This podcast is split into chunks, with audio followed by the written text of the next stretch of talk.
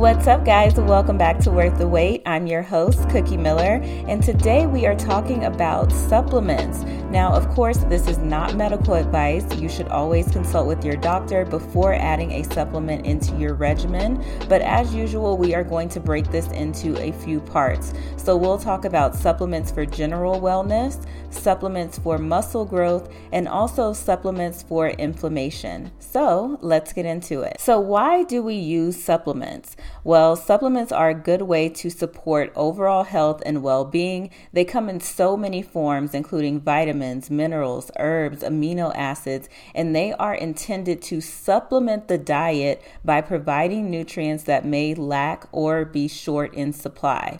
So, while supplements can be beneficial, it's always important, like I said, to make sure that you're consulting with a healthcare professional before you start anything new because supplements can have interactions with medications or even other supplements that you're taking, and we want to make sure that you are being safe. Now, before we get into the exact supplements, I want to talk about supplement quality.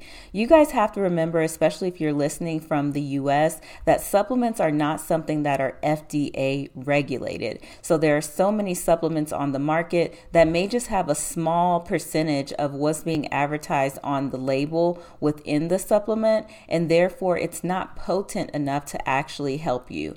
So when you're looking for a quality supplement, you want to look for third party certifications from reputable organizations such as the NSF International, USP, which is United States Pharmacopoeia, or Consumer Lab. So you want to look for labels like this on the bottle to show that these are uh, supplements that are qualified and certified by these organizations because they do test the supplements for purity, for potency, and also for label accuracy. The next thing that you want to do is check the ingredient list. Make sure that the supplement contains the ingredients that are listed on the label, and also make sure when you're looking at the label that the amounts that are within are also the recommended daily dose of that particular supplement. Next, you want to research the company. So, you want to look for a company that has a good reputation and check to see if they have any warning letters or any other regulatory actions against them. The next thing you want to do is consult with your doctor. Your doctor may be able to give you a great recommendation for a brand that is a certified brand that is reputable that you can use, or just any other healthcare professional. For me, I tend to go directly to the RD that I work with. So I work with a functional registered dietitian who helps me with my clients, and I'm able to go to her and ask her about different types of supplements and brands, which is how I've come up with many of the supplements that I'm going to give you guys today.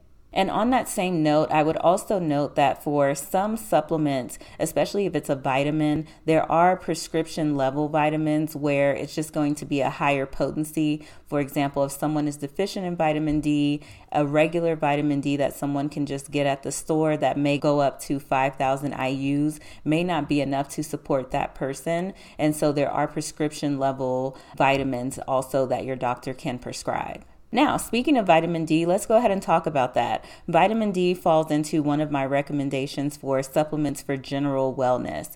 Vitamin D is essential for maintaining strong bones and teeth, and it helps the body to absorb calcium. So, low levels of vitamin D have been linked to an increased risk of osteoporosis, which is a condition that leads to brittle bones and an increased risk of fractures. So, that's why it's so important to ensure that your vitamin D levels are sufficient. There is some research that suggests that adequate vitamin D intake may also improve muscle strength and function, which can decrease the risk of falls in older adults. It's important to note that vitamin D can be obtained also through dietary sources. So, although you can get this as a supplement, you can also just get it through the foods that you eat, which is the case with a lot of supplements. And those foods are going to be things like fatty fish egg yolks, fortified foods, and through sunlight exposure. So, just going out and getting sun every day is also a great way to get in your vitamin D. Depending on where you're listening to the podcast, I will have a list, an Amazon list that is in the show notes so that you can go and see exactly what the brands are that myself and my RD recommend. That way, You won't have to listen to me try to figure out what the brand of vitamin D is, what the brand of the probiotic is. You can just go in one place and you'll be able to see not only the supplements we're talking about today, but some other supplements that I may take or clients may take or that my RD has recommended. And just to be clear, I am not affiliated with any of these supplement companies that are being recommended. The next supplement that I'm going to talk about for general wellness is a probiotic.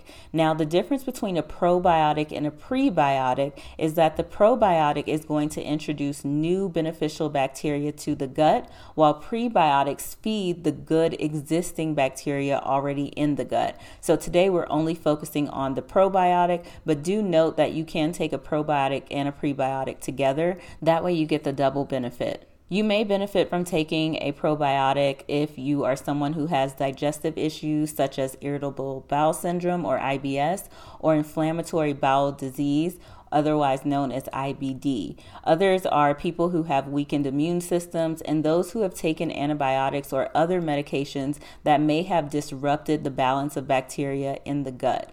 Additionally, people with skin conditions like eczema or acne, even some mental health conditions such as depression, there are some studies that show that having a healthy gut microbiome can help with that. Therefore, taking a probiotic may be able to assist with things like depression and anxiety. But again, you want to make sure that you're talking to your doctor. I know that a lot of people will get on a probiotic or a prebiotic and just kind of stay on it almost indefinitely without getting off. But I actually learned from my RD that we should take six months on and six months off with a probiotic. So if you are going to start taking one, just note that you want to stop taking it after six months, give yourself a little break, and then take it again six months from there. Next up, we have a multivitamin. So I'm sure that many of you have heard of this. I think this is probably the most well known and common supplement.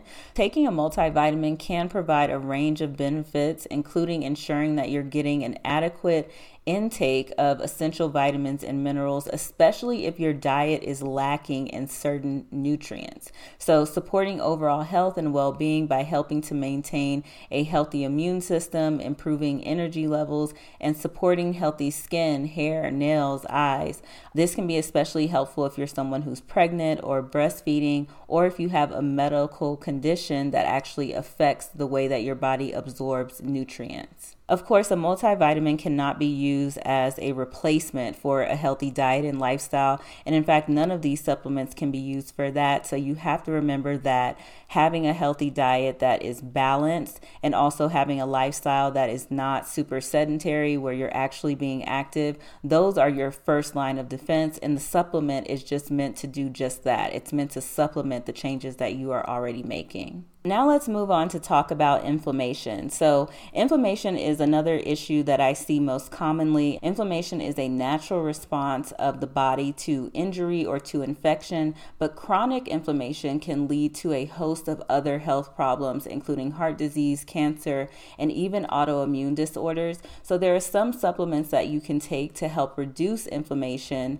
which includes things like omega 3 fatty acids. So, that's where we will start. So, omega 3 acids more commonly, I think, known in reference to would be just fish oils, right? Are found in foods such as fatty fish, flax seeds, and even walnuts have been shown to have anti inflammatory properties. There are studies that have shown that omega 3s can help to reduce inflammation in conditions such as rheumatoid arthritis, psoriasis, inflammatory bowel disease, which we had just talked about. So, any issue that you're having that's causing inflammation in the body, then fish oils can help with bringing that inflammation down.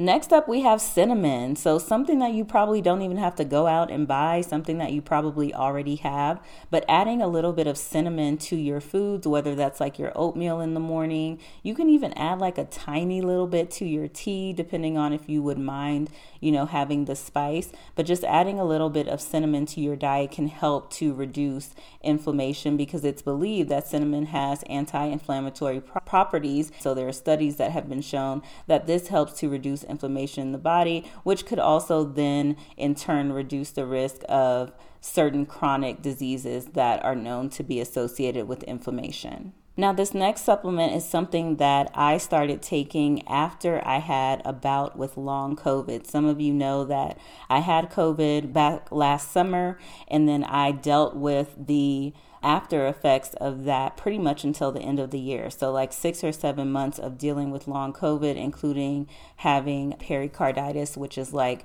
a sort of inflammation around the heart. So, what I took, or one of the supplements that I took, was quercetin. This supplement is known to possibly help to protect against heart disease, and it can also help to stabilize the cells that release histamine in the body and thereby have an anti inflammatory and also antihistamine effect. So that was the reason why I took it. It was actually recommended to me by my RD who I work with for my clients.